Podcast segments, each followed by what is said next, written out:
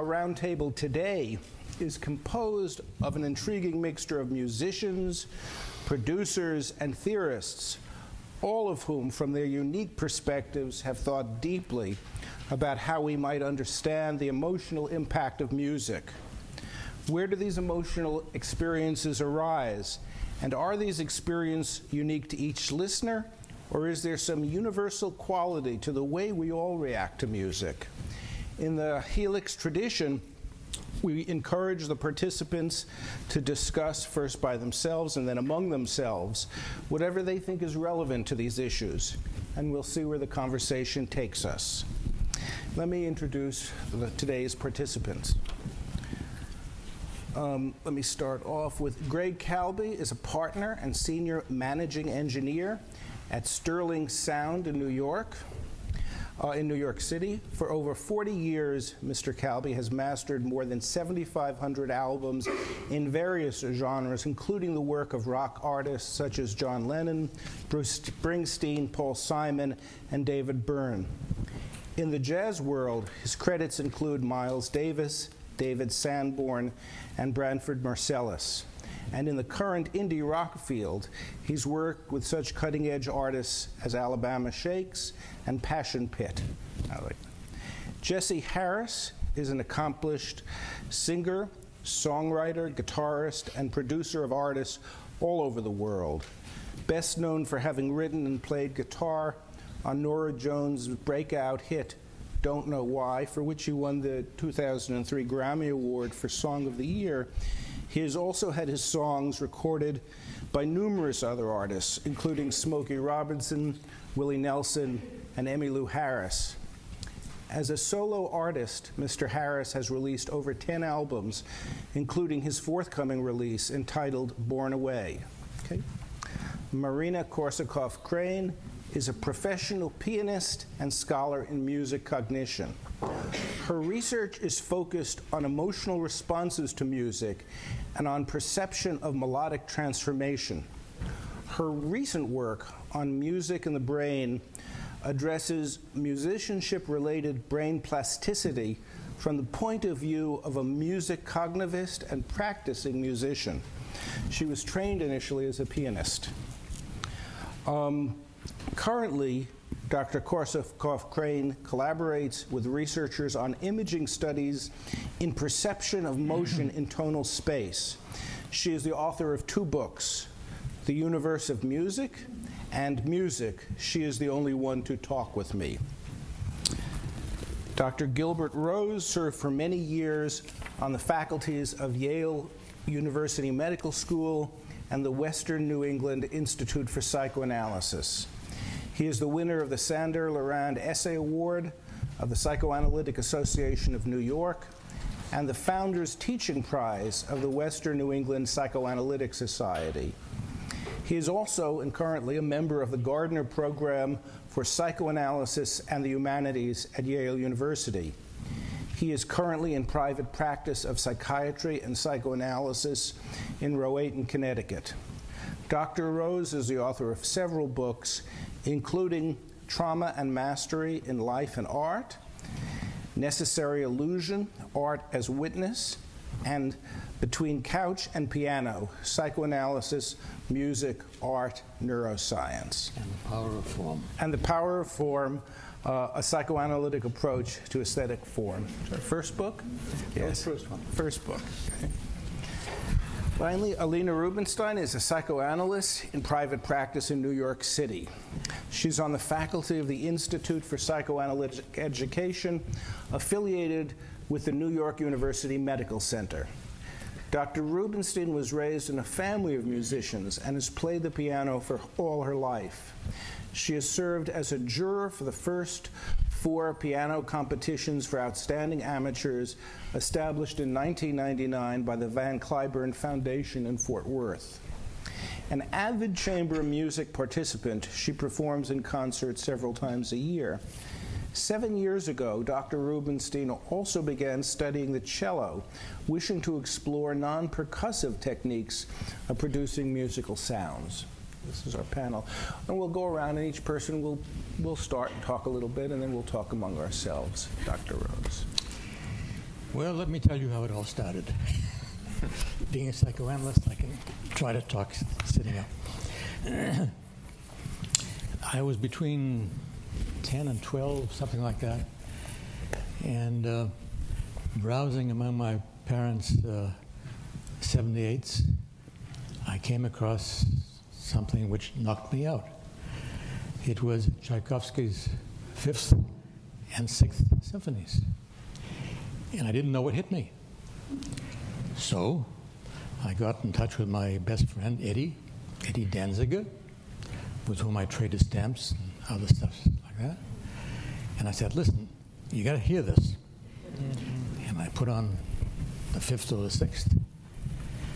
And he looked, he listened, and he looked very puzzled. And I said, oh, what do you, what do you think? What do you feel? He said, is it a steam engine? well, from then I learned that uh, message does not nec- that music does not necessarily carry a message, or the same message uh, to everyone. Well, it was sometime after that that uh, when I got acquainted with uh, more sophisticated things, let's say at age 14, I discovered that uh, when my elder sister, who later became a disciple of Landowska, was playing the Beethoven sonatas. Am I okay? Yeah. I discovered that the best possible place to listen to Irma playing the Beethoven sonatas was lying under the piano. The sound was fantastic. Well, there was a third discovery, and that was probably around the same time. I discovered that if, when I listened to music, I would conduct at the same time with the record, it was so much more satisfying. And so I marched around the house, conducting the music along with whoever, and uh, I found it very, very gratifying. Now, in a deeper sense, what I found was that it's all about motion. And later on, I found out that uh, motion and uh, emotion are inseparable. So this put me onto another, another thing. And uh, what did it lead to? I have some notes here.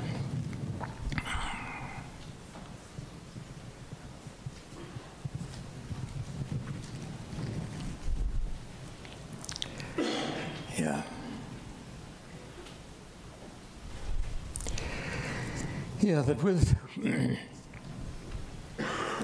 I'll, I'll skip what I have here and say something else. Later on, I, I found through the literature that um, music was capable of uh, releasing, jump starting is a better word, jump starting people from devastating uh, neurological conditions, temporarily, of course there was something about music that went straight through. And now I'm not going to read all of this, don't worry. I want to read something to you.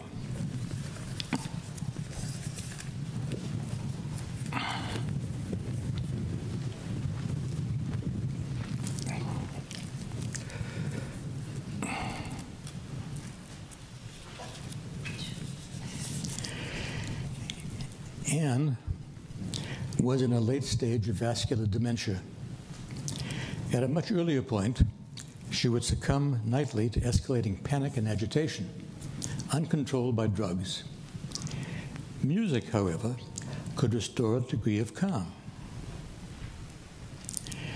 Now she was no longer subject to panic. She was mostly withdrawn and indifferent to music, as well as the presence of intimates whom she may or may not have still recognized. She rarely spoke. When she did utter a word or two, it was without any affect or any obvious referential content. What about art? And whatever I have to say about music goes also for what I think about art. I think they go through the same way. She had been an avid painter and had twice run her own gallery. Painters had been among her closest friends. One day she was shown colored illustrations of Monet and abstract paintings of Jimmy Ernst, an old friend. She looked at them all intently for many minutes and with unswerving attention. Asked what she thought, she replied immediately and with the intensity that had once been so characteristic. This is really beautiful. Then, more astonishing still, it goes straight through. So, what goes straight through? Shall I tell you briefly or shall I tell you? what goes straight through is the implicit motion, which is what music and painting is all about, not actual motion, virtual motion. And the internal motion of affect. And I have theories, which I won't go into, about what is it about each of these in terms of tension and release. But I can say this that when the external tension and release buried in the music or the art goes through to the internal tension and release of affect, there is an at oneness. There is a unity. And this unity is, at least for some of us, part of the experience uh, of music. There is a oneness. In more technical language, there is an increased permeability of the ego boundaries of the person. So there was. I think w- William James put it best when he said, the arts, among other things, no, he didn't say about the arts. He said it about varieties of religious experience. It said, he said they alleviate the solitude of individuation. Not only, uh, it's not limited to music or to art in an aesthetic moment. It certainly is characteristic of times of being in love. And as William James knew better than anybody, it was also characteristic of some varieties of religious experience and at oneness. So, what, what kind of a contribution does this experience make, if any, beside the moment? I think it makes a contribution to one's affect regulation and also a sense of one's relationship between self and world. And I think I'll shut up now.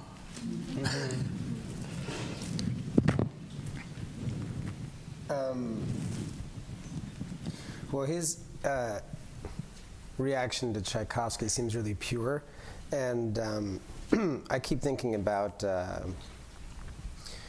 how today music um, is much more tied to uh, to popular culture and has a lot to do with uh, marketing, and and so it's interesting to see how music is marketed and people respond to it based on how it's marketed to them rather and it seems to me like a less pure um, connection to it. And i feel that music more than ever is marketed for the listener as opposed to being um, a pure expression.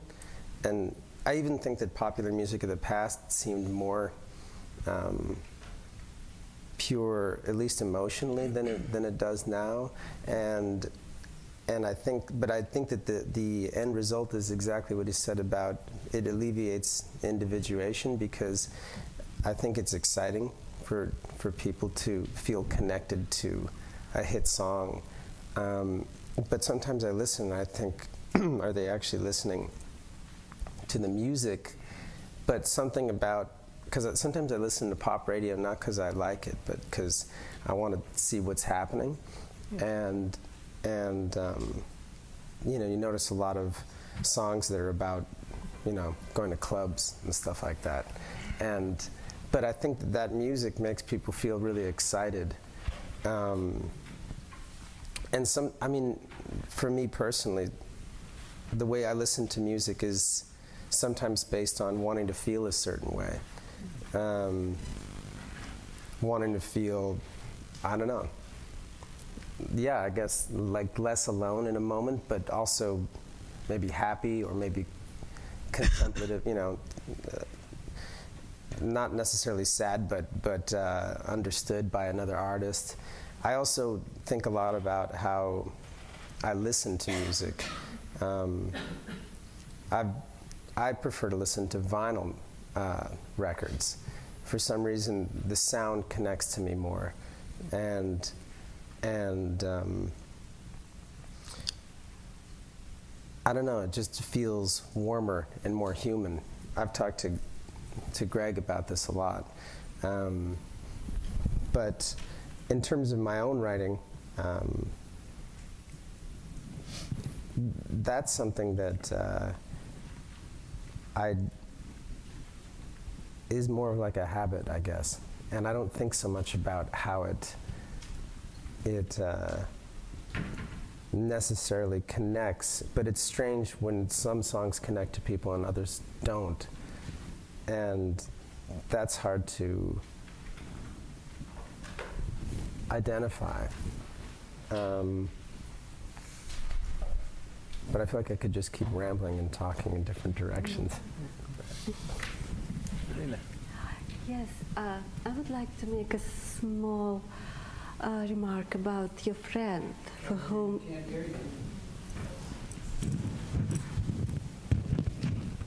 I have a microphone? Uh, just, okay. Uh, it's about your friend who uh, did not recognize music in the fifth and sixth symphonies of Tchaikovsky. There is a very small percentage of listeners for whom um, music is not available. It's, um, it's a very interesting condition. It's called amusia, and people just don't recognize anything, and they even okay, they even don't have. Uh, maybe, maybe a little closer to. Don't have familiar melodies because they are not able to recognize patterns of music. Uh, because when we listen to music, we actually listen to musical sounds which have very interesting relationships. Uh, they differ in their perceived tension. It was another very important word mentioned today. So when we listen to music, we listen to pattern of tones. It's like listening um, in in distribution of different levels of energy in tonal field. I don't want to talk too much about it. I, I want to go back to amusia. So very small percentage of people, they are not able to recognize music. But everybody else is gifted from birth. We all are experts at birth because our auditory system is ready before we are born. We already listen to music before we are born. And even two four months old babies recognize the basic, the most important melodic elements of music consonant intervals and dissonant intervals. Uh, moreover, the way, thank you, the way music uh, convey information is very simple we even can say it's primitive, it's perceived tension. This is why music is available for everybody, even for people with very serious cognitive problems. We are all able to recognize music. It's incredibly generous art. Uh, by my um, vacation right now, I am a applied philosopher. I was trained as a classical pianist in Russia. But then I became a cognitive scientist, and it happened that I studied emotion, and this is the l- last area I wanted to study. because it's very difficult and it's very difficult to talk about emotion in music. But we still can measure something which would help us recognize some of the aspect of this magic which we call music. Um, I, I, the the experience of listening to Tchaikovsky for the first time. Um, the first thing I thought about was when I was a kid. My my dad was a, uh, a real blue collar guy. He had a bread a bread route delivery guy. And if uh, classical music ever came on his radio, he would always turn. He says, "I hate that suicide music." He would always call classical music suicide music. So when I so uh, growing growing up the, the, experience I had besides the suicide music was the classical music that used to play on the, on the, the morning cartoons. but I don't know if any, any people who made those cartoons and produced them understands that that was extremely valuable to somebody who grew up in a house where there was no such thing as classical music. So the first time that I went to a, uh, to a classical concert, it was a Leonard Bernstein uh, Young People's concert. And it was an experience which affected, affected me for the rest of my life because the, the, the beauty of it and the, the intensity of the, at that point it was Carnegie Hall, but I'm not 100% sure. I was somewhere about eight or nine years old. But I remember the sound of the, of the orchestra, along with the fact that it was a music that I found very exotic to me, had really carried me into the field that I'm in right now uh, and have been for 40 years, which is audio, uh, audio engineering. Um, but as far as emotion goes, funny. Uh, in the last few weeks, I had I had an experience which um, really spoke to what we're talking about here. Uh, I had the opportunity to see this new show on Broadway opening up uh, called Motown, and it's just a history of, of Gordy, who founded Motown Records. And in the beginning of the show, there's a, there's a, there's a, the first scene is the Temptations and the Four Tops. The, you know, the, the guys playing those groups have kind of like a competition with each other, and then it just literally plays these songs from my really my teenage years. Uh, you know, people on this panel are all different ages, but this is a very uh, musically such a formative time when your your emotions and your connection to music happen. And um, I found myself three or four different times completely tearing up I wasn't sobbing, but my eyes were watering. I was getting the chills, and I was and I was feeling something I just didn't understand. So after the show, uh, my wife and I uh, went out to dinner with uh, another couple of good friends of ours, and I said to the to the woman who's a her name is Suzzy Roche. She's a, a really a great musician uh, on her own right, and I said to everybody, I said, did anybody find themselves crying? And Suzzy said to me, yeah, a couple of times also, and we do not know what the trigger was. I mean, nostalgia is one thing, and I know that if someone grew up in a different time and never heard that music before and listened to it, they, I don't think they would be crying. And it, it also led me back to another situation that happened to me about 15 or 20 years ago in my studio. Uh, a guy that I grew up with uh, had really close friends with him in the eighth grade. He became a Franciscan uh, monk and, has, and still is a Franciscan priest. And we hadn't, hadn't seen each other for years. And we connected uh, on the phone, and he came to the studio and he brought a cassette with him in, in the cassette days. And was an artist. Yes. Okay, great. Well, I like holding the mic though. it, felt, it felt so professional. So uh, I felt much better. So, um, so Ke- uh, Kevin brings this cassette of Yanni, and uh, no offense to anyone here, Yanni is what I would, my, in my way of thinking, is kind of an insipid form of kind of new agey kind of music. And he put this cassette in, and the sound quality of the cassette was, it looked like, it sounded like he probably had like dipped it in a cup of coffee before he came in and then put it in the machine. it was horrendous. And, he, and, and I was listening to this, I was looking at my speakers, which, you know, you know it's professional studios, and, and I'm just going, oh, this is unbelievably horrible. And I turned to Kevin, and he's got the conducting things in his hands, pen- pencils, and he's he's doing this, and he's crying. Tears are coming out of his eyes, and, and internally I'm laughing because this is the worst thing I ever heard. And to him, which, what he said to me was over. He just said, "I can't thank you enough. That's the most beautiful I've ever heard that." now I'm I'm not I'm not criticizing Kevin, but I'm just saying that this is the kind of thing when we talk about music and emotion, it, it speaks to so much of what music is about, the, per, the personal nature of it, the emotional nature of it, what we bring what we bring to this. You know, in my day-to-day work. I work, frequently get mu- uh, music sent to me from uh, from, a- from Asia, more and more recently China, um, Korea, and Japan. And uh, the other engineers and I always kind of have a, you know, it's kind of an internal laugh we have with each other. But the, Jap- the Japanese rock is completely like another language. I mean, it's, it's like you don't understand the words, but you really don't understand what they're doing musically. So there's, there's no emotion.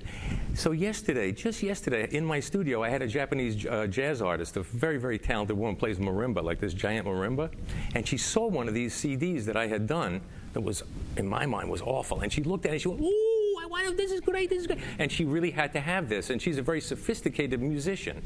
So the relative nature of all this stuff and the emotional connection to me is really fascinating. And you know, I think with the group that we have here, we really have all different. We have different generations. We have different something we're bringing to this. So I'm happy to be here talking about it and see what we come up with. You know, thank you. Well, I grew up, I would say, bathed in classical music. My father was a concert pianist, so I. Um, I. Uh, I also started out under the piano, an excellent place to, uh, to start. And also trying to manipulate the pedals and competing with a younger brother for the pedals. Uh, and uh, don't remember actually when I started to play the piano, but uh, it just seems like I always did. But that's, I think, probably a very common experience that you, you just feel like you always, you don't remember when you couldn't play, but um, it was it was never enforced. It was never forced on me, but I just loved it from day one. I played with four hands with my brother. It was. Can you not hear me? Not too well. Not too well. And uh, well, anyway, I I. Uh, was sort of considering, I w- I wasn't really considering having a career as a pianist because I knew only too well the downside of it, which is, uh, you know, uh, traveling all the time. And some people love that, some people don't. It's, it doesn't make for a very stable life, really. And, um, uh, and the other part of it was uh, my generation was the one that when I was a teenager, Elvis Presley erupted on the scene. And um, so you can figure out where I fit into the scheme of things. And um, it was also a period of time, though, in, in, certainly in classical music, women were very little represented at, at that time. And the thought of being, you know, the reviews would say things like, for a woman, you know, she played pretty well. And you, you basically were sort of restricted to, you know, most, most women to Mozart and stuff like that. And, um, wow, something just happened. the word Mozart. Mozart, right. Um, but I, I was and uh, after a few uh, starts in other areas, I, I, was briefly a graduate student in comparative literature. Um, and uh, I really wanted to go to medical school, but as I was saying before, it was also a period of time where not too many women thought, especially who came from families that didn't have, um, you know, doctors or scientists in the background. They didn't really think of that. But uh, I, that's what I ended up doing, and, and I, I always sort of was gra- gravitated towards um, psychotherapy and psychoanalysis, I think in part because I think I'm a reasonably good listener, and, and um, I think there was some, some uh, I can't think of the right word. Um, correlation there between listening to music, uh, you know, as I did, and, and listening to people very, you know, carefully. But um, but in but I've become um, even more. I mean, the other part of it was that since my father was a musician, and my grandfather, my brother, and other family, my mother and sister were both dancers. So I mean, we were really surrounded by music in motion. My and um, the conducting went on a lot at home too. Um, but uh, I've, I've always been just so passionate about it and about hearing it, the emotions that it evokes in me. And I, um, connecting to what you said, I think that those are very subjective, and that, that the form, the formal aspects of music lend themselves because there's they can't be translated into words. I don't think this is working. Oh, it is? Oh, okay.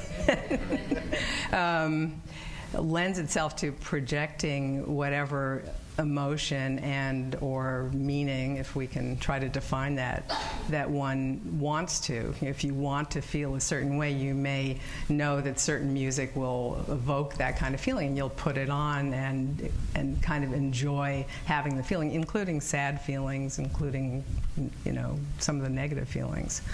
Um, but I think the main thing that uh, that I really find um, my connection to music is in actually playing it, making it, you know, making the sounds myself, and um, and. I've always played the piano, and as I, I, I, think you said, I took up the cello about six years ago, which was a little bit uh, risky given my advanced age, but um, I thought maybe it would stave off dementia, among other things. But that, that wasn't really the reason. It was because it's not that easy. But um, I always loved the sound of the cello specifically, and I'm always very interested in why people are attracted to certain kind, certain particular sounds, and I think they are. Um, and also, I wanted to be able to sustain a tone, which you can't do on the piano. Uh, and I could go on. And, and I, I, had a religious, I'm not religious, but music is a, is a religion for me. And playing the Bach suites was another goal that, that had, made me take up the cello. And I could go on and on, but I won't at the moment. Can I, can I ask you a question? Yes. So, I mean, obviously, the, playing piano your whole life and a cello is a new thing. But can, is there a way to figure how you feel? I mean, it's asking a shrink how you, how you feel is funny, but. I mean, is there a different emotion that you get from, it, well, from yourself when you play cello? Are you at that level with it where you can actually feel like you're projecting? Well, one, one of the other things that I did I, that you're reminding me of is the piano is a giant piece of machinery, mm-hmm. you know, wood and metal, and it's you know when you play with other people, you're still not sort of in the music in the same way as if you play a string quartet or whatever, because you know the thing has to be away from everybody else, and you're usually making the most noise. And often in, in classical chamber music, you never get a break. You know, you the, the the melody instrumentalists, you know, usually have to breathe or or you know their arm gets tired, but we we soldier on and trying to turn our pages in between the uh, you know the you know 16th rest that they, they give us. And I wanted to be able to play in like a quartet or in, in a group where I vibrate the strings along with the other people vibrating their strings, literally. Uh, I mean, you want to be on the same wavelength to use all the slightly corny metaphors. But the other thing about the cello, obviously, is you can wrap yourself around it. It's a very sensual instrument. It's not as big as the bass, which is a little too big, especially for somebody like me. But the cello is just perfect. It has that shape that allows you to embrace it. You feel it, the whole instrument vibrating when you play it. And, you know, you can't be more in the music for me than that. I'm sure singers would say that they, because their instrument is actually their body, literally. But the cello is as close as I felt I could get. Have you found other players? Play? Oh, yeah. Oh, now, now I have. It took me about two or three years to make a sound that I didn't want to run away from while I was making it, but mm-hmm. I'm past that. I want to infuse, uh, in, infuse, a little bit of science in this conversation. Um, you mentioned dementia. Uh, I, I, want to go first to, to children. That recent studies showed that already after six months of studying, children show advantage in, in memorization on tasks which are related to uh, IQ.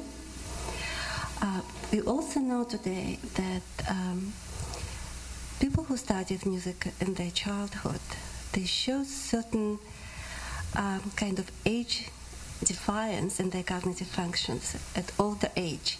And as a music educator, I would say everybody, uh, don't put aside your desire to study music. It's never late. One of the best cases in my practice as a piano teacher was a 62 year old beginner, a registered nurse who became a wonderful pianist just in a couple of years, but she was very disciplined. Did you want to say something? I'm sorry? Did you want to say something? Well, it wasn't directly on, on something else. Well, but I'll, I'll raise it now anyway, to, to my, my colleague here especially. Uh, I, I read a, uh, a, a, a PhD uh, uh, thesis recently for an institution, and it was, it was about, uh, well, there was one specific thing about it.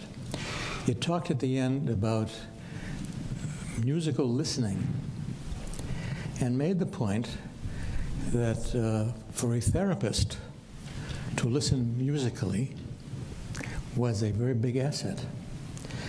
And what the point that she made was that you're listening both globally to the overall and at the same time for details. And it struck me that this, this is, uh, I, I think that I recognize something in that.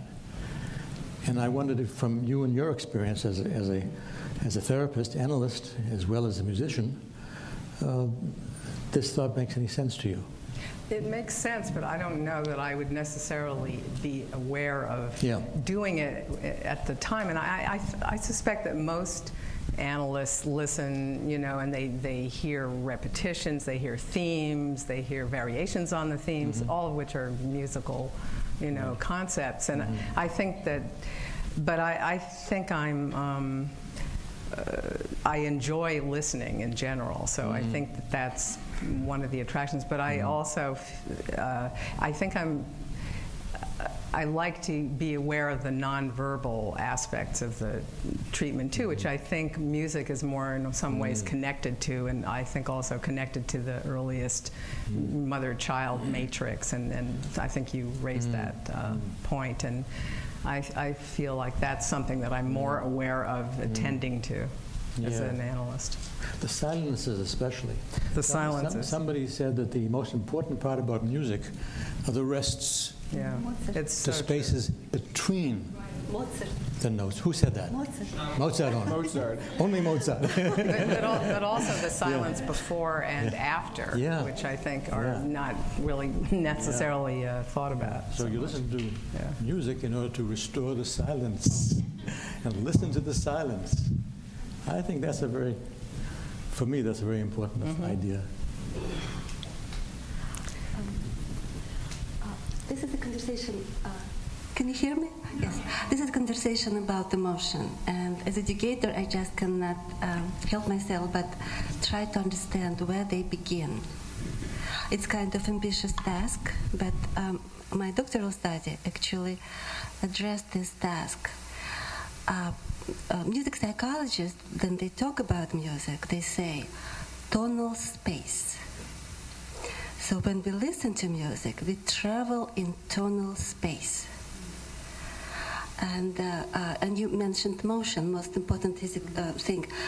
And actually, uh, my lectures were called Motion in Tonal Space as, and Emotion. Motion in tonal space and emotion. It's produced by motion and tonal space. Uh, I want to illustrate just a few little things about the origin of tonal space. And for this, I will need this piano. And I'm sorry to bother you, but I will need to touch the piano. Yeah.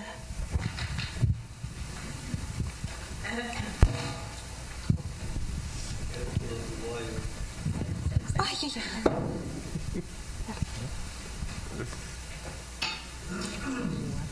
I'll just take this off.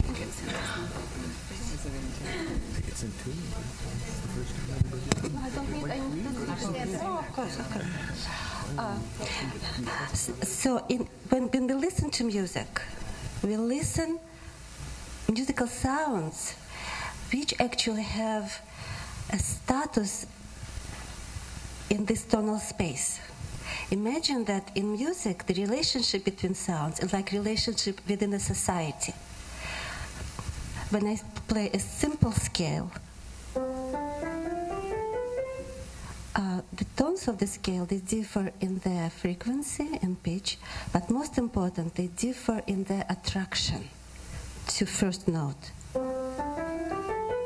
This is very unstable, and this is very stable. And I want to play you two very short uh, samples to explain you why music is something like tonal force field. Uh, it's going to be beginning of uh, f- prelude from Well-Tempered Clavier by Johann Sebastian Bach.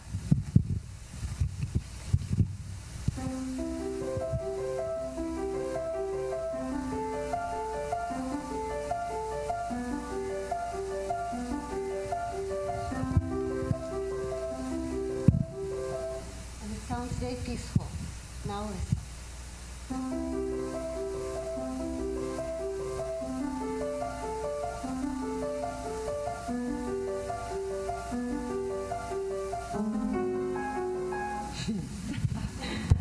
So what happened that in this tonal space we suddenly found ourselves very far away from stability. And this is how we perceive music as a pattern of stability and instability. When it's unstable, it gives us feeling of tension. When it's stable, it gives us feeling of release. And this is what we listen to music. This is why music talks to everybody because the morphological principle in music, the way the message, the communication is structured, is very simple. It's understood by everybody. It's either sound harmonious or not. This is what uh, four months, months baby do not like. They like this. They like this, and people don't like this. So the music is made uh, from tense and relaxed elements. But the magic begins uh, when those sensations of tension relaxations are uh, sequenced in time. And the best explanation of this was done by Susanne Langer, a wonderful American philosopher. She told that in music we have logic of emotion. Not just emotion, but logic of emotion. It's not something we're suddenly frightened of or we are hungry. No, in music, what is given to us by music, it's a complex aesthetic emotion. It's like living through life again. We live through life again in time. This is only art which is so tightly connected to time. It's humanized time. So when we listen to music, we listen to those sequences of um, tension and releases. They work like triggers for our neurophysiological system, and somehow those triggers they create a- emotion in us. Now think how we all react to the outside world, and not only we. Let's say some little animal. If something frightening, it would be it would be tension. If we are, you know, have a nice dinner or nice friend, talking nice friend, we are relaxed. This is the simplest reaction of the living organism: tension and relaxation. And this is what music imitates: tension and relaxation. And those sequences of te- tension and relaxation, they create emotional states. Very strange thing. I think it's really magic. What about music that's uh, all dissonance or all tension? Because some people don't like to hear consonance; they like to hear noise. I think I think that's all right, and it was actually um, a movement, the kind of aggressive movement in 20th century against the dictatorship of tonality. But the first, yes, it, it kind of coincided with changes in societal structures. Uh, that, um, but what happened when um Schoenberg, who was called atonalist to his great irritation, introduced new system which defined the role of tonality, this tension and release. The system was quite um, strict. And what is interesting, the musicians listen to atonal music, they still are trying to find some points to uh, tie, um, to find some system of reference.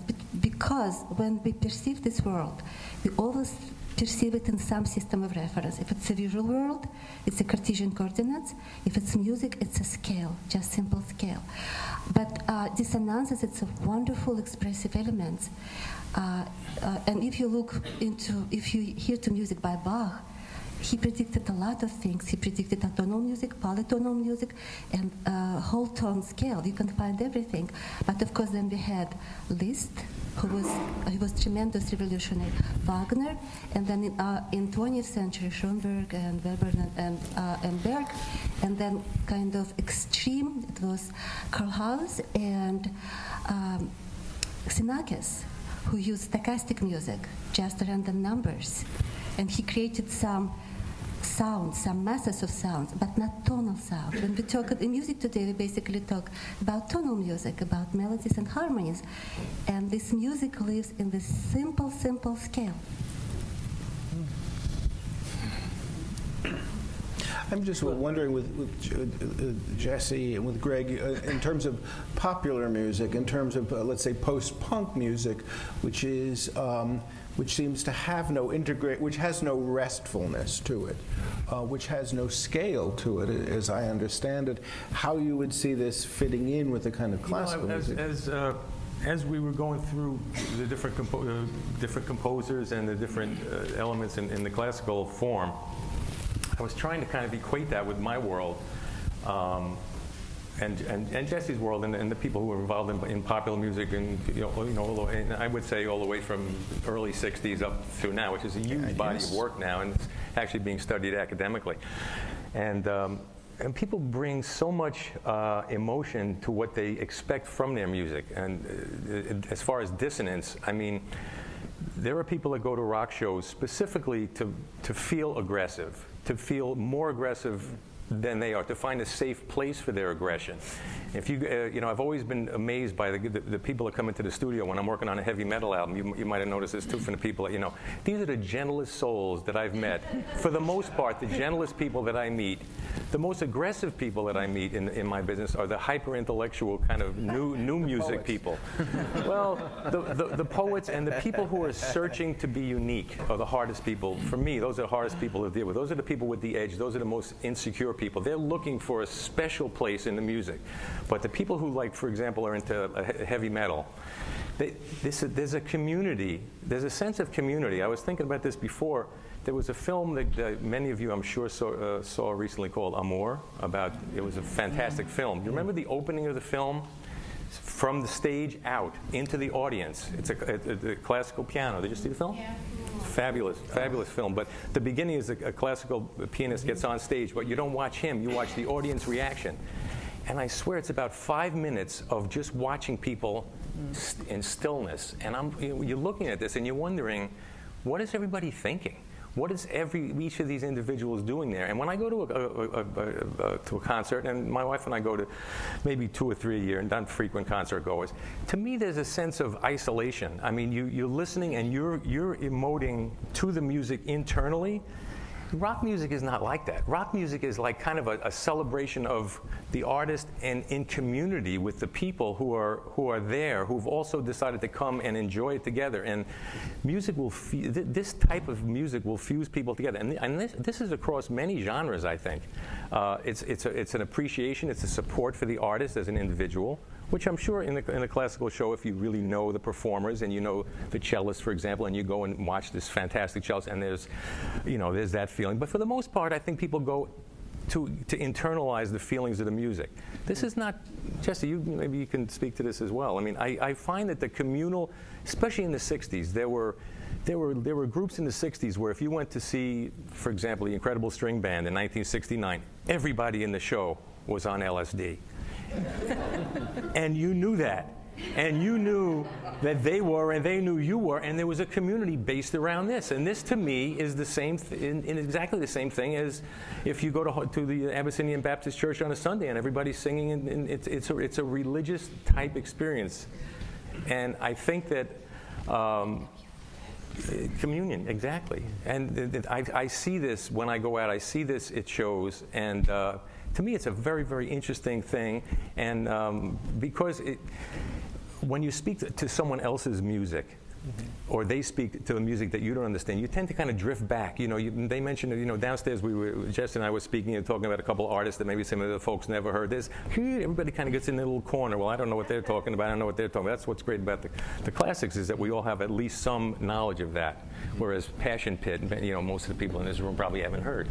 Um, you, you, know, you know what I mean, though, right? I totally agree. I, sometimes it makes me uncomfortable when I go to concerts because it seems sort of like a I don't know, like some sort of hero worship or mm-hmm. something. Mm-hmm. And and sometimes I feel that people uh, think they have to act a certain way, especially these days. And even like even some of the way that they cheer the music is a certain type of sound mm-hmm. that they make, mm-hmm. and it makes me uncomfortable.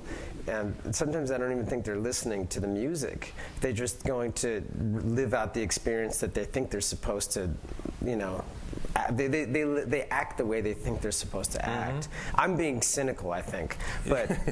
but I do well, feel you've been around it a lot. I, yeah.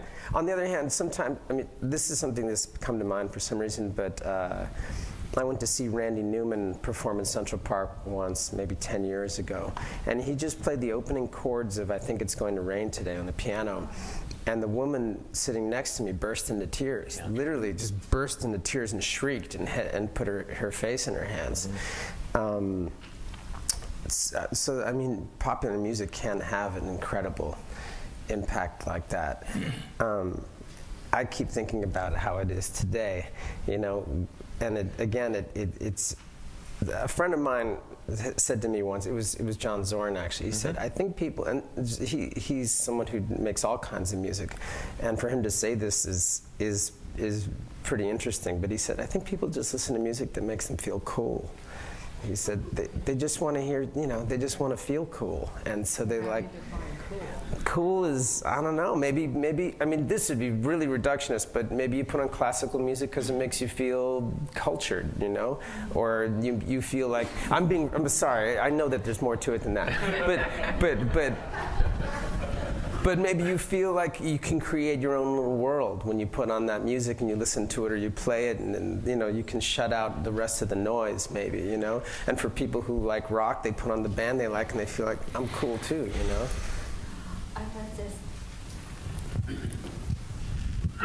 Can you hear me? Yeah, I protest. Uh, first of all, the classical music grew up from popular music. Mm-hmm.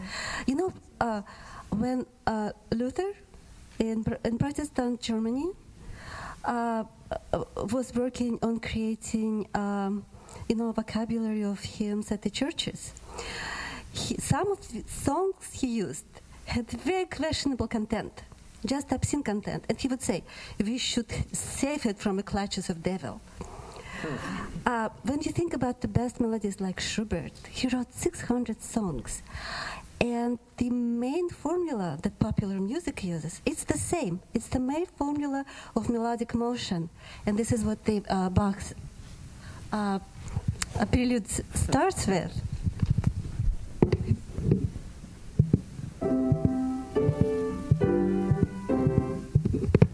This is all. It's like the law of motion in Newtonian physics.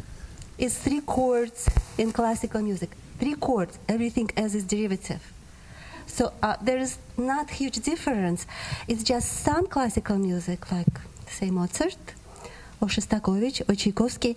It's just somewhat more structured and carries a lot of information, which is not perhaps easy it's easy, but it's just different kind of information that um, that um, let's say heavy metal of uh, of uh, the, the, popular music can carry. It's just different levels, but the matter is the same.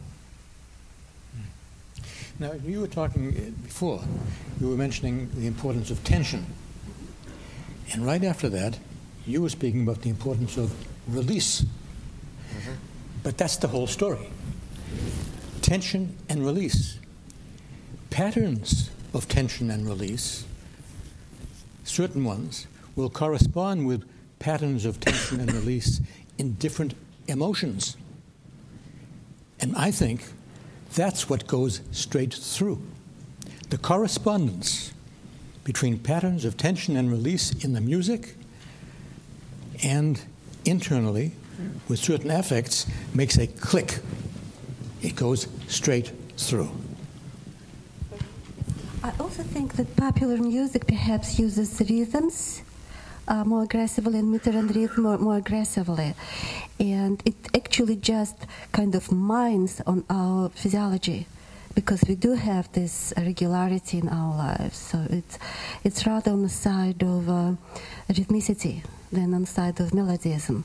But I don't see any chasm between them, frankly. There's a, uh, a record I was just listening to this morning. Just, I, I just think people might find it interesting. It's popular music.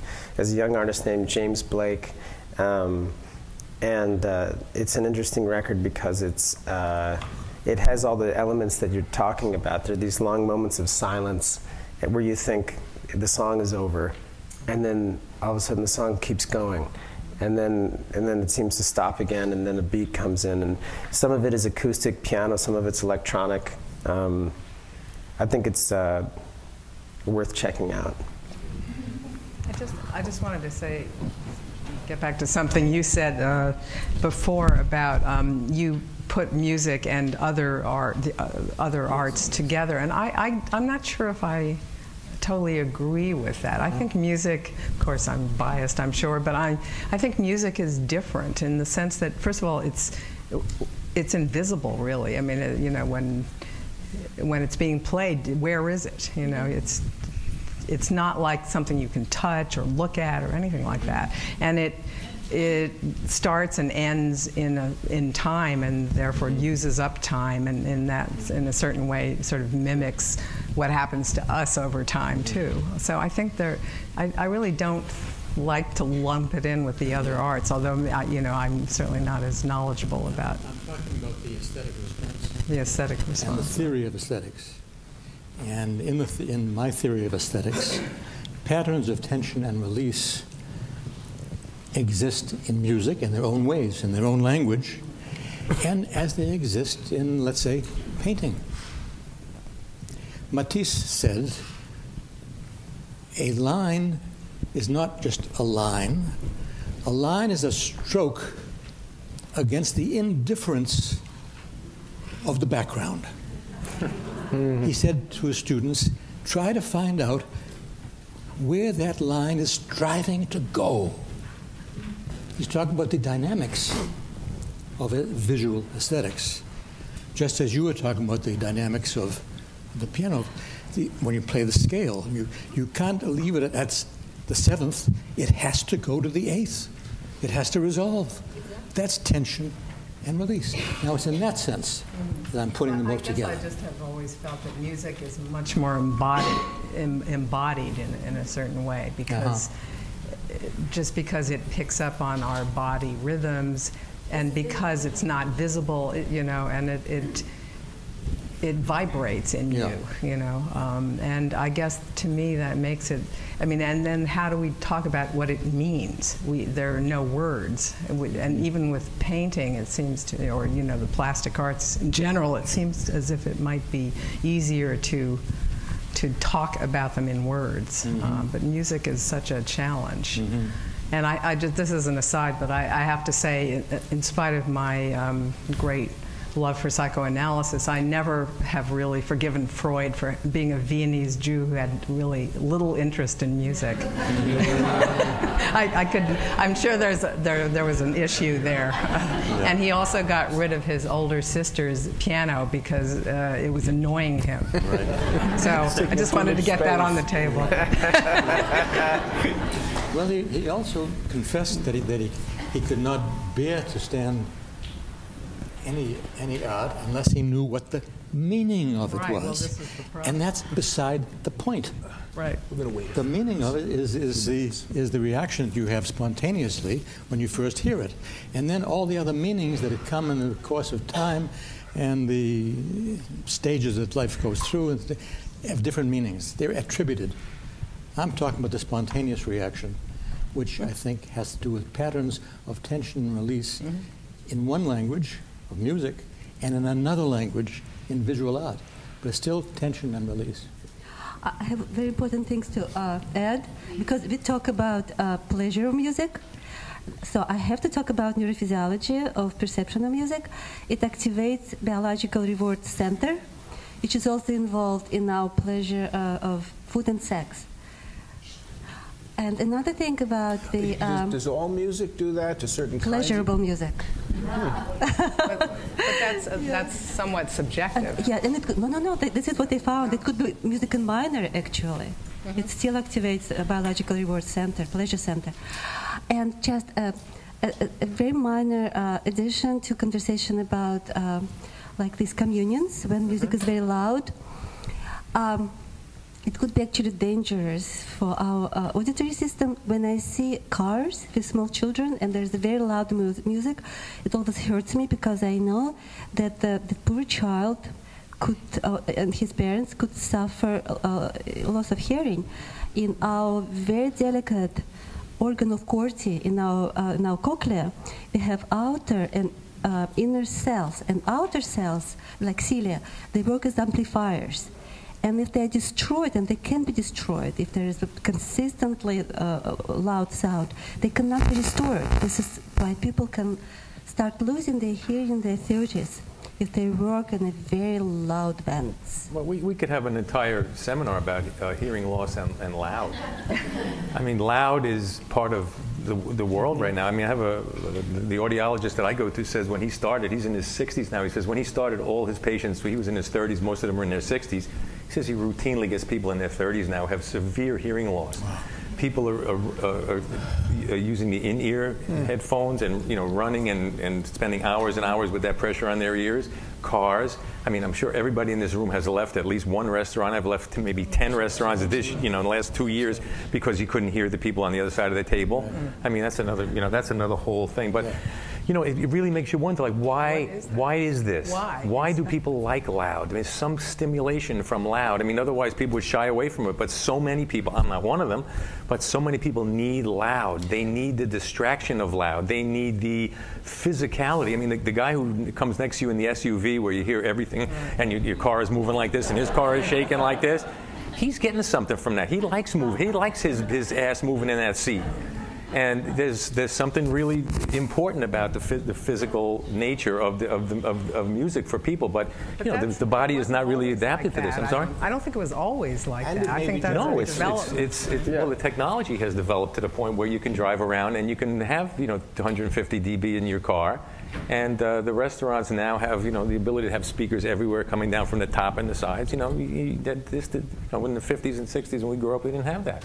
It's so I feel sorry for the kids. What it, what it, it indicates uh, with a kind of music which is both loud and where tension predominates over relaxation. I'm talking about the kind of music that, that, that you would know, which is very different than Schoenberg. uh, You know, and it, what is it about the times that we live in, the period that we live in, where this seems to be how people are recognizing themselves in in dysphor, you know, in, in painful music almost, and a kind of addiction to, to, to tension.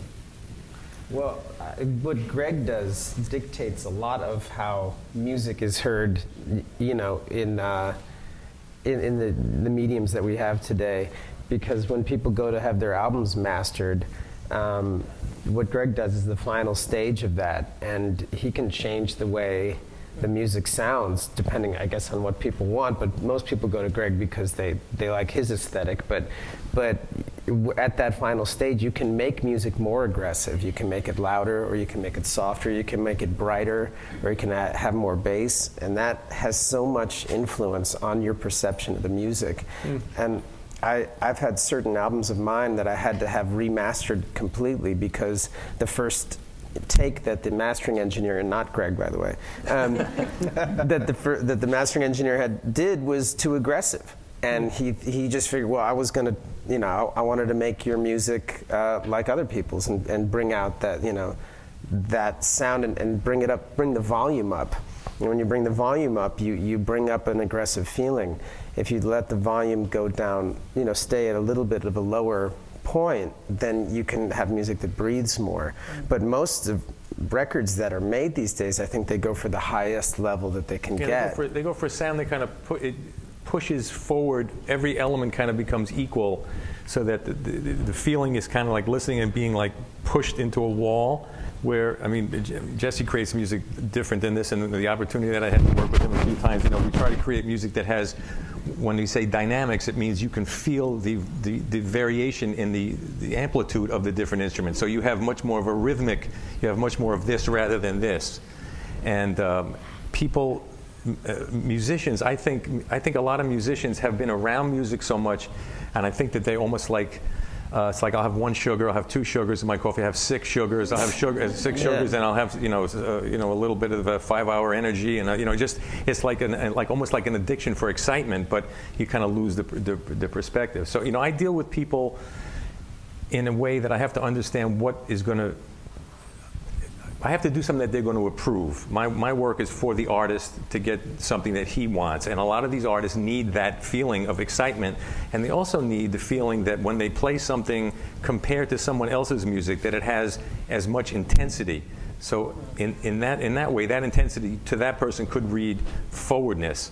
And I've, you know, I've worked with a lot of musicians lately uh, who are they're almost deaf in, in, their 40s. I mean, it's really unbelievable. You know, I'll do things and I go like, I can't hear what you're doing. It's like I've been on stage too long, or uh, you know, it's. Uh, yeah, it's you know the, the, the, thing that strikes me about this conversation that we're having is how you know our, all our different experiences depend on the types of music that we listen to or involved in. But you know, you keep pointing up the universal nature of the experience, and I think that's it's a good combination of what is it about the music and different kinds of music. And then I'm sure everybody in this room at, at times today has kind of like zoned out, and then other people is like, oh yeah, I got that's that's I, I, understand that. You know, it's a very very personal it's a very personal thing. Our, our, our feelings about our music. Well, I, I think one one thing a psychoanalyst you may or may not agree about the need for intensity and, and volume is in order not to listen to what's inside. I do. Agree. Inside your own head, as yes, to, right, to get away, escape. Exactly. Mm-hmm. Mm-hmm. I agree. We've decided, two of us. I'm outnumbered. it's, it's done. Consider it settled. well, music isn't it is an escape into another world. Into you know, when I was a kid, uh, my father's Sinatra records. That was a visit to you know, 52nd Street in the 1940s. You know, I, I had never been to 52nd Street. I wasn't born until 1949. I never went to jazz clubs, but you know, to read, to hear Sinatra's world and to hear the horns and everything, it just creates a, a visual, you know, like an imagination. True. And uh, these these are little little climates, little rooms that we walk into with the different musics, and it's. Jesse is, is fascinating because you've been doing a lot of international uh, recording. You've been in Brazil, and you write in different genres. Maybe you can discuss a little bit of how you you know, you kind of write in folk genres and in, right. you know, in more rhythmic, uh, you know, Latin American, and South American. Well, I mean, what I was thinking of actually was because we've been talking so much either about classical music or popular music, mm-hmm. but just about, uh, I don't know, maybe more indigenous music or folk music and how that functions, and, and also tonally how that functions, because a lot of that music has nothing to do with the scale that we've been talking about at all. Um, and uh, and and yet it can reach a level of sophistication e- equal, if not more, to to to uh, to the Western scale, and and that has those tensions and releases are completely different, um, and so that sort of calls into question that basic feeling of what you know uh, of the, the human, the universal human response to sound, because actually in other places it's not the same. But it seems to me that it's culturally determined all over the world. I mean. There was a study recently uh, with people listening to music from different cultures. Exactly what you just talked about. And they found that uh, there are, there, there are dominants people respond to. It's just tiny differences. Yeah, the cultural differences at end. But still, the most important things are captured. So something about music, it's, it's really universal language. Somehow it reaches everybody, even if it's kind of very distant culture. It still arises to us.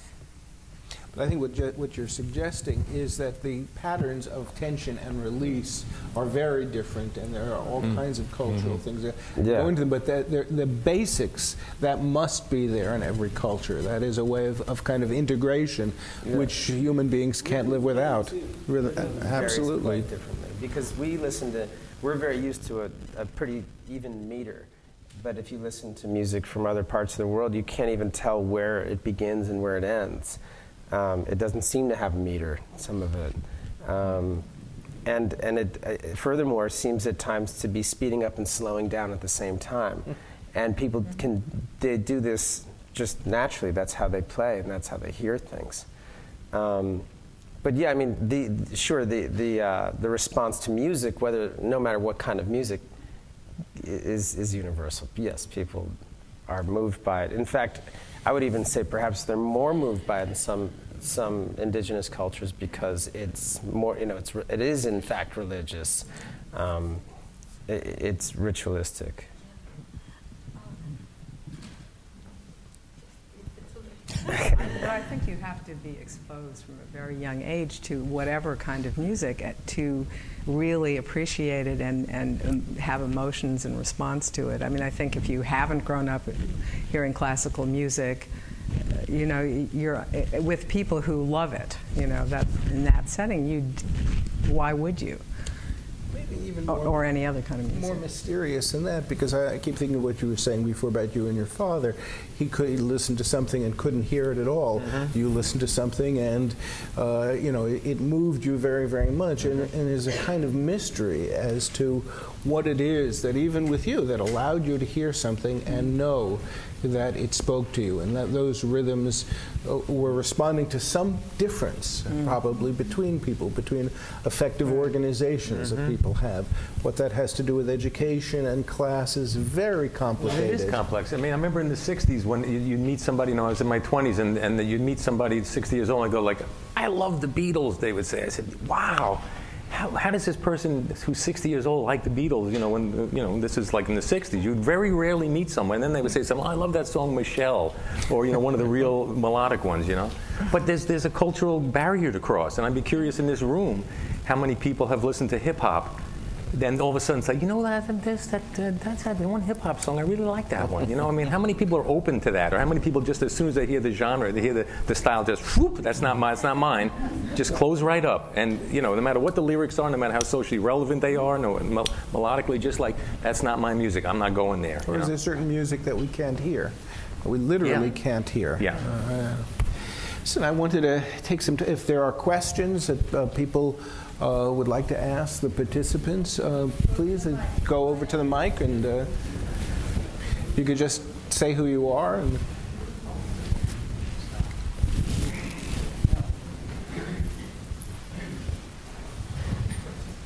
You want a name, is that it? sure. Okay, Deb Rogers. I appreciated hearing that Freud had no experience of music. I think. And- Well, he had and- an experience. Well, he, he rejected it. I, and I find that it's a mystery. Is anyone writing about it? I think that's phenomenal. Do we know if anyone is writing about it? I, I think it's been, I mean, I must have read it Do somewhere. I have to so- look at Google for that something?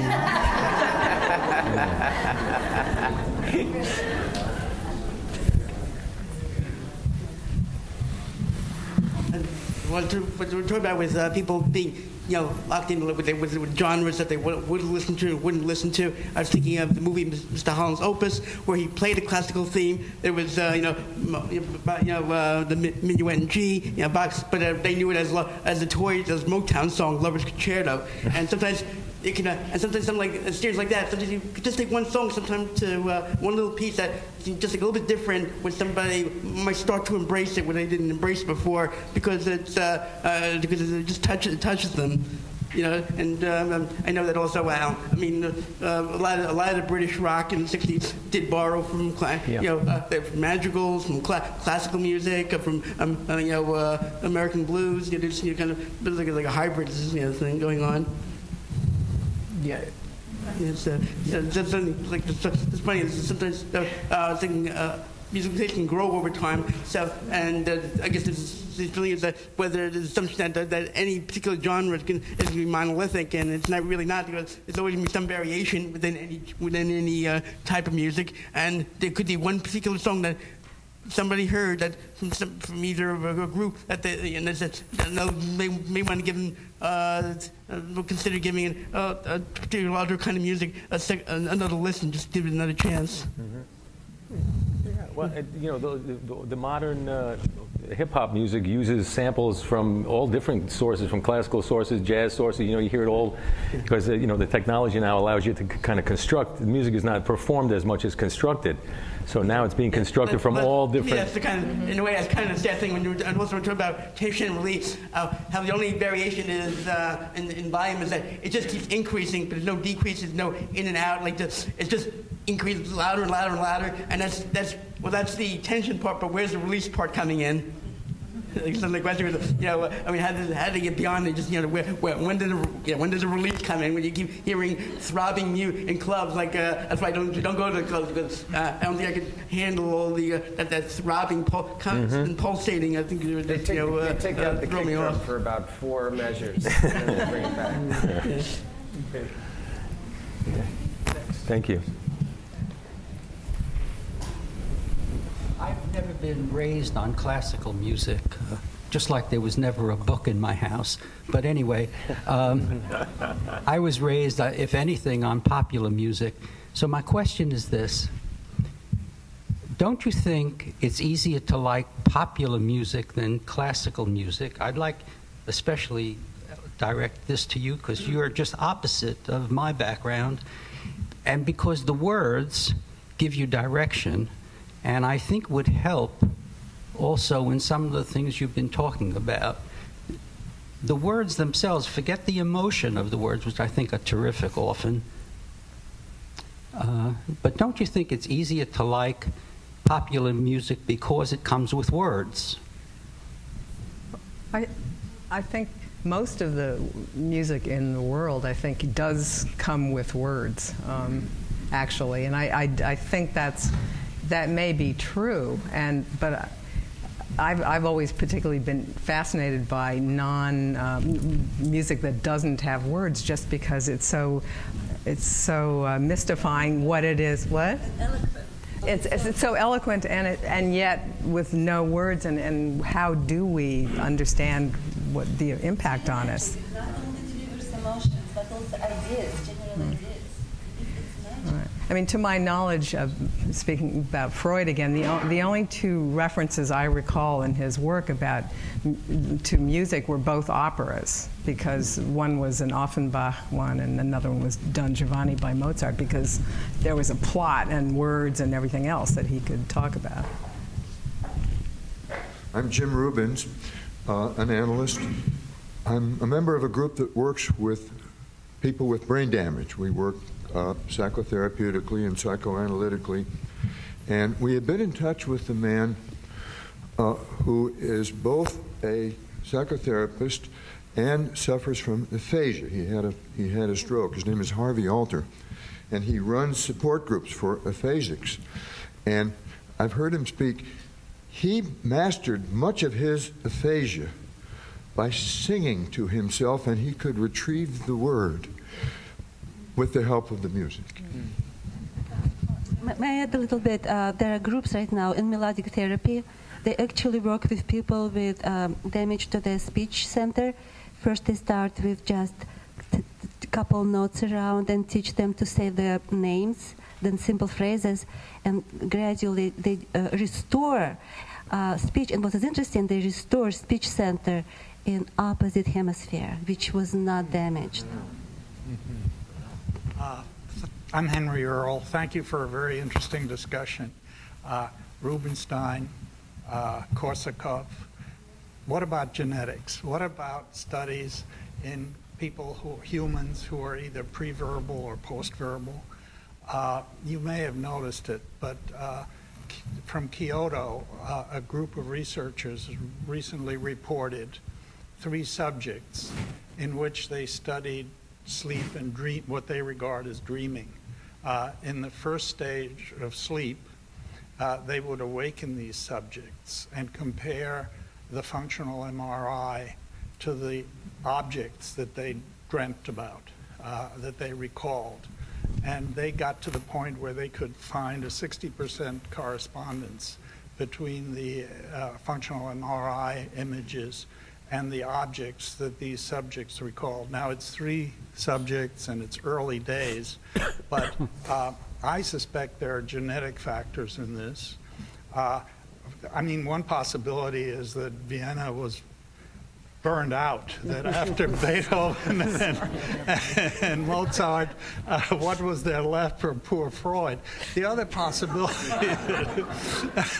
the other possibility is that there are strong genetic variations in uh, the response to music. And I just wondered whether there have been some studies or there are being some studies underway to study this, uh, especially in very young and the very old.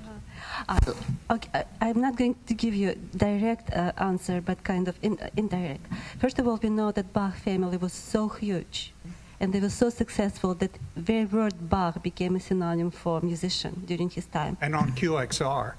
11 days non-stop. Yeah. Another thing, uh, uh, some 15 years ago, there was a great discussion if um, if there is uh, if uh, differences in brain structures in musicians as compared to non-musicians are related to genetic component.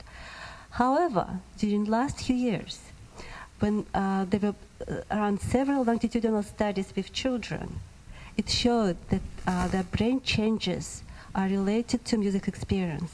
They are related to um, uh, greater thickness of corpus callosum anterior part, which means uh, uh, greater bilaterality, which perhaps means better cognitive functions at old age, their compensation. Uh, there are all, uh, other changes um, uh, in, for example, in articular, in arcuate fasciculus that connects auditory areas with motor areas, and so on. So when what I want to emphasize, please start making music. Every day, literally every day, new studies arrive which say, which say it's very beneficial. Just today I read a study which was published this year that people who studied music, they, they are better on motor tasks, not only like on memory tasks, on mo- motor tasks compare with people who never studied music. But would that be true of someone who took up drawing or painting at an older no, age? No, no, music. Just music. music. And, and, my explanation to it is that we are dealing with such a um, integration of different modalities. We have vision, hearing, motor. It really affects brain. Thank you for coming today. Um, I'm not in your field. So uh, the terms I use may be the wrong ones, but perhaps you can help. My name is Joseph Cadieux. Um, I read a review of a, of a recent book by Oliver Sacks that had to do with um, hallucinations. And the point was made that with advances in recent brain imagery, they found that people having hallucinations, that the part of the brain that was activated was quite different than uh, the part of the brain that's activated during dreams. And the part of the brain that's activated, activated during dreams is that part which has memory as its function. And the part that's motivated for hallucinations is that part that, not being in your field, I'll call pre perceptual or before there's the naming of something. What distinguishes us from other species, our capacity to name things. But the moment we do, we eliminate all the possibilities for what it could be otherwise, and there's a distancing. And so here's my question. Uh, and also, as a musician, um, I mean, just someone who's played music, I found that once I master the notation of something, I can go back to that pre notation state of a motive or what I'm. Um, uh, imp- you know, doing improvisation, that, that there's a return to something more basic, not something more advanced. So here's my question Is there anything in brain imaging or neuroscience that suggests that musicians, that the part of the brains that is employed for a musician playing is different for a musician listening or for a regular person listening? Uh, uh, uh, they are not as, as as kind of you know you're talking about dreams and hallucinations. What I'm not what I'm going to talk it, it's much more mundane. For example, in musicians, uh, the auditory uh, areas like recognition of sounds. They little they do a little bit differently than non-musicians, and also their perception of music is more uh, left uh, side activated because it's more analytical in musicians. Uh, they're, they're more related to musical structures. But what is interesting that responses per se, they're about the same. It's the, the, yes, there are differences in in uh, white and gray matter, musicianship related, but responses, emotional responses, uh, are not differentiated in musicians and non-musicians. A couple little anecdotes and then a question. Um, I used to hate hip hop music, and then I started taking hip hop dance classes, and now I really like hip hop music. and I mean that quite seriously. I wasn't able to access any of the emotion of it or any of the music of it until I tried to do it, and then I could understand the vocabulary and the feeling that they were using. You know, and similarly, um, I went recently to an Icelandic music performance where somebody was really the performance was this on the computer and there was this kind of wall of sound that was produced that was the concert that we were at. And so there was very little motion involved in that. And so I was just wondering if you could comment a little bit on motion and its relationship with music, both in terms of how you take things in and out of the music to create those feelings, but also in terms of the neuroscience systems, in terms of overlap of perceptual modalities. And, I, you know, I can't speak to neuroscience because I don't know much about it, but I, I, I do know that in, uh, in my work, uh, I do find that my body is always moving in, in, in the work.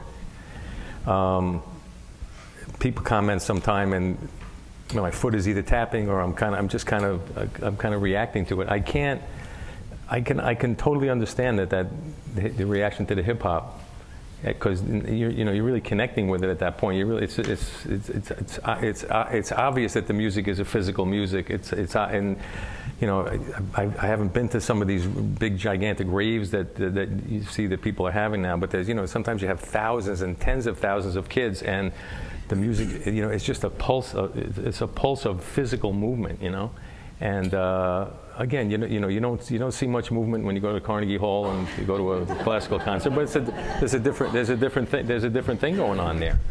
So I mean, I I personally.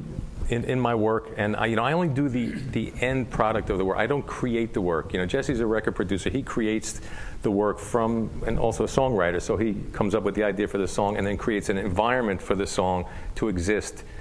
And then, in, in my work, I kind of take that and I try to enhance whatever emotion that I'm feeling. And uh, over doing it for 40 years, I kind of can connect with, with the, the, other creative person who's, who's come up with something. I can enhance what he's trying to do. But um, I think physical, physical is a big part of what you come up with when you produce a record, right? I think that, I think the classical audiences have been sort of tamed over the, over this century because they didn't used to be so passive. That Mm-hmm. and I certainly am not. I always sit in the back row because I can't sit still during the Mhm. music, and I don't want to be. I've been actually kicked out once.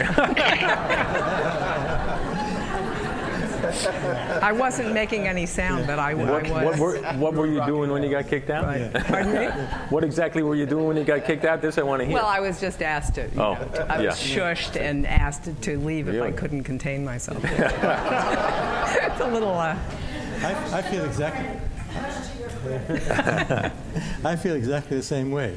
That I think it's barbaric that you have I to sit at a concert and not move. it's ridiculous. And I have Impossible. a and I have I have a private theory that one function of the conductor, aside from his relationship to his orchestra, is that he is the symbol for all the motions that you want to make. Right. and you clap as much for having allowed allowed out. him to, by, by proxy to express for you. Uh, I, I cannot say anything about from the point of view neuroscience, but I want to say, some, say something from point of view of uh, social cultural. That society cultural music does um, express gesture, and with time gestures change. So when you think about a minuet in Mozart, you know, you, it's very easy to imagine, you know, uh, ladies with crinoline Yes, and it's very different today. So uh, it's, I think it's wonderful that you, you found uh, uh, hip hop.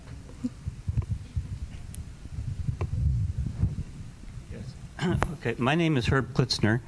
Um, I found the, probably the most satisfaction in listening over the last 30 years has been to what a broad thing called alternative music. And within that, uh, you have ambient music. And that is peaceful. It, it doesn't go very far, and yet it's very rich and it, it's shifting and changing. And uh, I just thought it should be mentioned here, and I just wanted any reaction to either you know that or, or uh, alternative music more broadly as as uh, trends that have been in the society that are meeting points that anyone can listen to, and yet you know have substance. Uh, So that's for the most part is eh, your ambient music is without without lyrics. This is this is or, or maybe like Gregorian chant kind of music or the. I, know, I meant without lyrics. You know, Without a lyrics. Brian Eno Yeah. kind of thing, Yeah. things that follow that. Well, you know, again, you know, there's so many individual. I mean, that's that's an excellent. Thank you. That's an excellent example for a, a, a music which brings another whole set of you know of emotions and you know this is very medita- I mean that's that's meditation. I mean I think we've all had the experience of going to a to a massage or whatever and somebody puts something on and it's like and you go like well no that's not going to work for me because I know you know and could you put some else so you know that's but that, that brings you emotionally when you listen to the, to that kind of music where, where do you get with that emotionally when you listen to your, it, the it- ambient it music? opens me up and it, it relaxes me. And then, uh, I mean, I, in making music mixes, which, which I've done, have been broadcast in, on Estonia radio, um, I, I uh, alternate in, in a, a larger scale tension and release using, let's say, an ambient piece and then something that's very different. And I get a reaction from listeners that way that keeps things fresh and moving and they're alert. And uh, so everything I do is eclectic with four or five genres, you know, within an hour and a half uh, music mix. Mm-hmm. So there's, there, listening can be rich, richer than it really is on, on radio ordinarily. So you have a show. You you, you have a. I, I, I did 10 years ago. Uh, it, Uh-huh. was, it was periodic, special occasions, but about 12 of them Mhm. from about 2001 to 2003. And uh, I was uh, challenged in a very constructive way, taking the 9 11 experience, which happened in the middle of it. And so I was known already to the audience. Mhm. And, and finding this, this kind of thing that would, from Estonian culture and from American culture, would, would represent uh, tensions and releases and uh, that you're in a safe place, uh, ultimately. And it was, the program was repeated after a couple of weeks from the, the response. Mm-hmm. So that's great. yeah. Thank you. What kind of music was he referring to? Estonian music? Well, Well, well there, there- there's, there's uh, music in Estonia. It's classical. It's it's a, a vocal by uh, Veljo Tormis, uh, especially and other composers. He had a piece called um, "Curse Upon Iron," and I played that. There's a d- destruction that takes place in that, and that represented for me the tower falling, which I witnessed myself from some blocks away.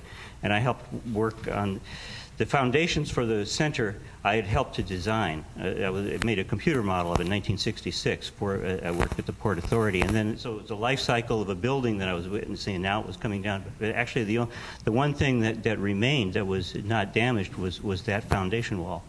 Uh, But it was waiting for a new building to you know to fill it and connect. So I did a program on that. Alexei Kalogerakis. I'm an analyst. Um, I think everybody's doing a great job doing something that Elvis Costello said was uh, like uh, writing, you know, talking about music is like dancing about architecture. it's, it's very difficult to do. Um, but uh, I have a developmental question about music, both for the analysts, the musicians, and the uh, cognitive scientists. Um, you know, I think we've all alluded to and, and seen how musical taste changes over time. Uh, the song that moved us when we were five, you know, a different song would do that at 15. And if you, if I go to the opera and I look around at the median age, I know that uh, all those people there were not at the opera when they were 30. So it, it, the taste changed over time. I'm curious, in, in other fields, in, in psychoanalysis, we sort of privilege the first five years of life as determining so much that happens afterwards. In language, uh, so much we believe that happens, needs to happen in the first years of life. is there a science of music development uh, which would take into account both the cognitive uh, changes and sort of receptivity at different ages that we have, also take into account the uh, aspect of community and mass experience at concerts and so on, and uh, other things like when we're older. I mean, I used to listen to the Clash's first album ad nauseum loud, and I can't do that anymore. uh, and I listen to other things now that I never would have listened to because they were too wimpy when I was 20. So, um, what are the kinds of things? Is it you know is it possible to put together some developmental idea of of how we experience music? One of the pros has to take it. Um, okay, you know, we, uh, I, I, can I can talk from from a perspective of piano teacher. So you have children; uh, they are coming to study piano, and some of them are so incredibly perceptive. A child at seven, at eight, seems understands everything about music.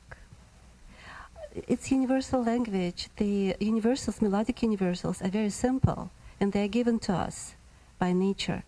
But they understand uh, the emotional content in incredible form, incredible way. Uh, I, I, find it very difficult to discuss how it's related to age um, and to development of taste. Uh, I only can tell you that we all are very sensitive to music. Uh, for example, um, in my study, I found that people, non-musicians, and I did this study in the, in the heart of Texas, and it was multi-ethnic group, people from around the world, and they recognized differences between romantics and the first Viennese school. When I saw the results, I could not believe my eyes. I had um, uh, melodic stimuli, short musical phrases. I, I selected them from musical compositions, played them, and they listened. I had very different tasks for them. But by, one of the byproducts of this study was the discovery that people with basically no training in music, they are very sensitive to the finest details of music. They recognized, like for example, they put Schubert with romantics and with classics. And this is a very esoteric knowledge, which is, is for example, it's known by uh, people studying piano at Moscow Conservatory that you can take Schubert as a classical composer or a romantic composer, depending on the structure of your performance. But it's not common knowledge. So when I saw the loading plot with these results, it was striking. We all are gifted for music. We just just listen. Just listen, just enjoy. I think, though, that, that uh, the thing that you're speaking about specifically of getting older and having different tastes in music, I'm not, it seems more like what you, that your personal needs for music change more than your taste changes because i'm sure i know for myself that the records that i usually the records that i didn't like as a kid i still don't like because I, I, go back sometimes and i think excuse me was i wrong about that record? Because people really still talk about this one record and i know when i was 16 i didn't like it and i returned it or i sold it or whatever. And i'll go back and listen again and think nope i, I didn't like that. I still didn't like it. Um, sometimes i go back and i realize i was wrong about things. But I think it's more that, as you you know, speak, uh, uh, what you said specifically. Instead of wanting to go to say a Clash concert, you would want to go hear a symphony.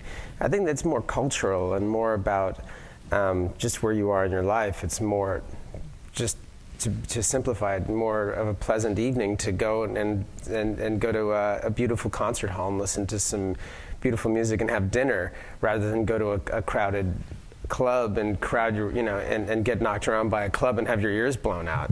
It's just, but but in terms of the actual music, I wonder how much actually it changes. I know that uh, you know people who are young, they when they hear things for the first time that they were never exposed to, they you know someone who may like Beyonce but never heard Aretha Franklin suddenly hears Aretha Franklin says, "Wow, you know that's amazing." Um, I, I, think people can like music at any age. It's just more about what their personal needs are, maybe, or what they want from it. And what they're exposed to. Yeah. Hi, I'm Rena Kazursky. Uh, I'm a music supervisor for documentaries. And uh, what I've been hearing today is two parts. It's mostly Western music, it's mostly classical or popular. A few people have spoken about indigenous music, and I think it's important to stress that in much of indigenous music, both dance and the sound of music go together. And that tension and release that we, you spoke about earlier in, today really has to do with the tension and release of physical embodiment and physical action. Mm-hmm. And when we sit in a concert hall, some people may sit in the back and get rhythmically excited, but most of us are not allowed to dance and or don't wouldn't even think of it in Carnegie Hall. But going to a, a jazz concert or a rock concert somehow permits you to release that and get out in the aisle and dance around. And I, I think we need to reflect a little bit about how important uh, it is necessary for bodily, physically, to feel the excitement about music.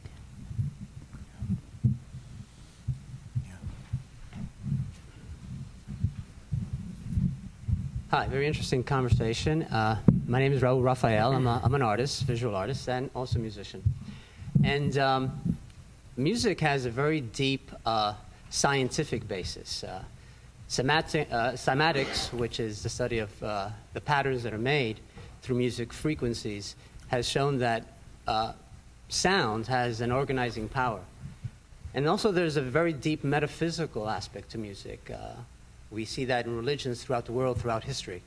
Now, Dr. Rose, you touched upon, you said the um, music alleviates the solitude of individuation, which I think goes to the very core of what communication, coming together as one, that music allows. And, and I think that has to do a lot with the, I think that uh, Ms. Kreyn has mentioned the neurophysiological uh, nature of music but also to you mentioned the fact that music creates uh, uh, an emotion and emotion tonal space, which is, I think, at the heart of communication and of the alleviating of this uh, alienation, this wanting to come as one, as actually we're doing right now. I think that human beings want to come together, communicate, commune. And so, could you talk a little bit more about this uh, and possibly this connection between creating uh, emotion and uh, emotion and tonal space and the alleviation of, uh, of the, uh, what did you say, The uh, alleviation of the solitude of individuation. Yeah. I was quoting William James, so I wish I, wish I had said it, but he said, I'm old but not that old. Uh, I want to say only, only I, I, thought I wanted to say one thing about it. Um, no, it just, it's, just escaped me. I'm, I'm having a senior moment. Um,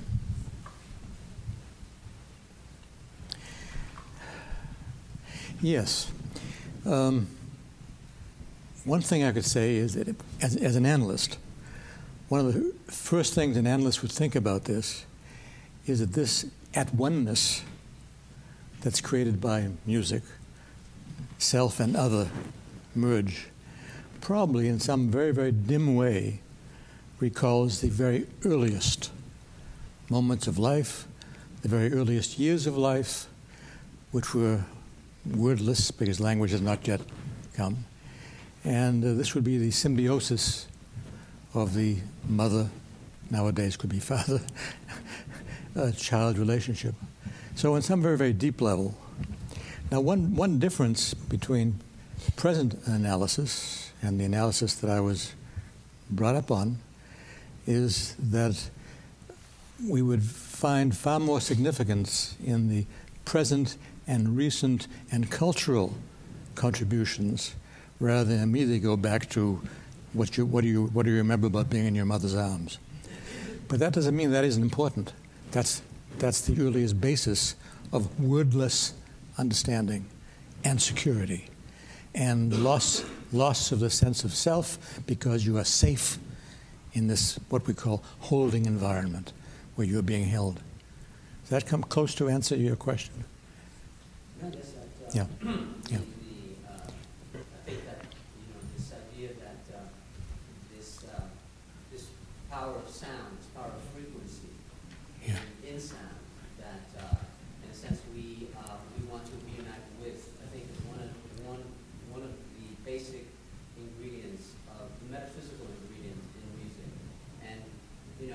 science finds that this is also too one of the basic ingredients in matter, in the formation of matter in the universe. Mm-hmm. Mm-hmm. Yeah. In some, some early, early poetry, I read someplace that uh, a, the love song in some culture, which I've forgotten about, the, the, the words, the highest form of love you could express would be to say to your partner, Oh, I. there is no difference between self and other. Oh, I. It's like you know, pretty, pretty narcissistic, huh? But it's the fusion I'm, I'm talking about. The fusion, the oneness. For one more comment, and then we're, we're going to have to stop. Hi, my name is Amalia, and I have a question about laughter and recorded music. Um, since I was a little kid, I'm always amused by singers who would just burst out into laughter. And as I've gotten older, I realized that it wasn't always ha ha, that's funny, but more ironic or a commentary. I'm thinking of like Bill Withers, Hell Up in Harlem, and he ends the song ha ha ha, ha Harlem, you know, Hell Up in Harlem. And so commentary about Harlem and thinking about that. And so I haven't fully come up with a conclusion about this laughter, and so that's why I'm here to get some thought about what kind of emotion might be tied. Well, there's all kind of theories about why we laugh in general, but I'm wondering about in recorded music and some of your thoughts about that. Well, I don't know. I just think of this Elis Regina. She's a Brazilian singer. There's a song where she bursts into laughter in the middle of a line, and there's Bob Dylan songs or early recordings where he starts laughing, and he's responding to his own lyrics, laughing at them.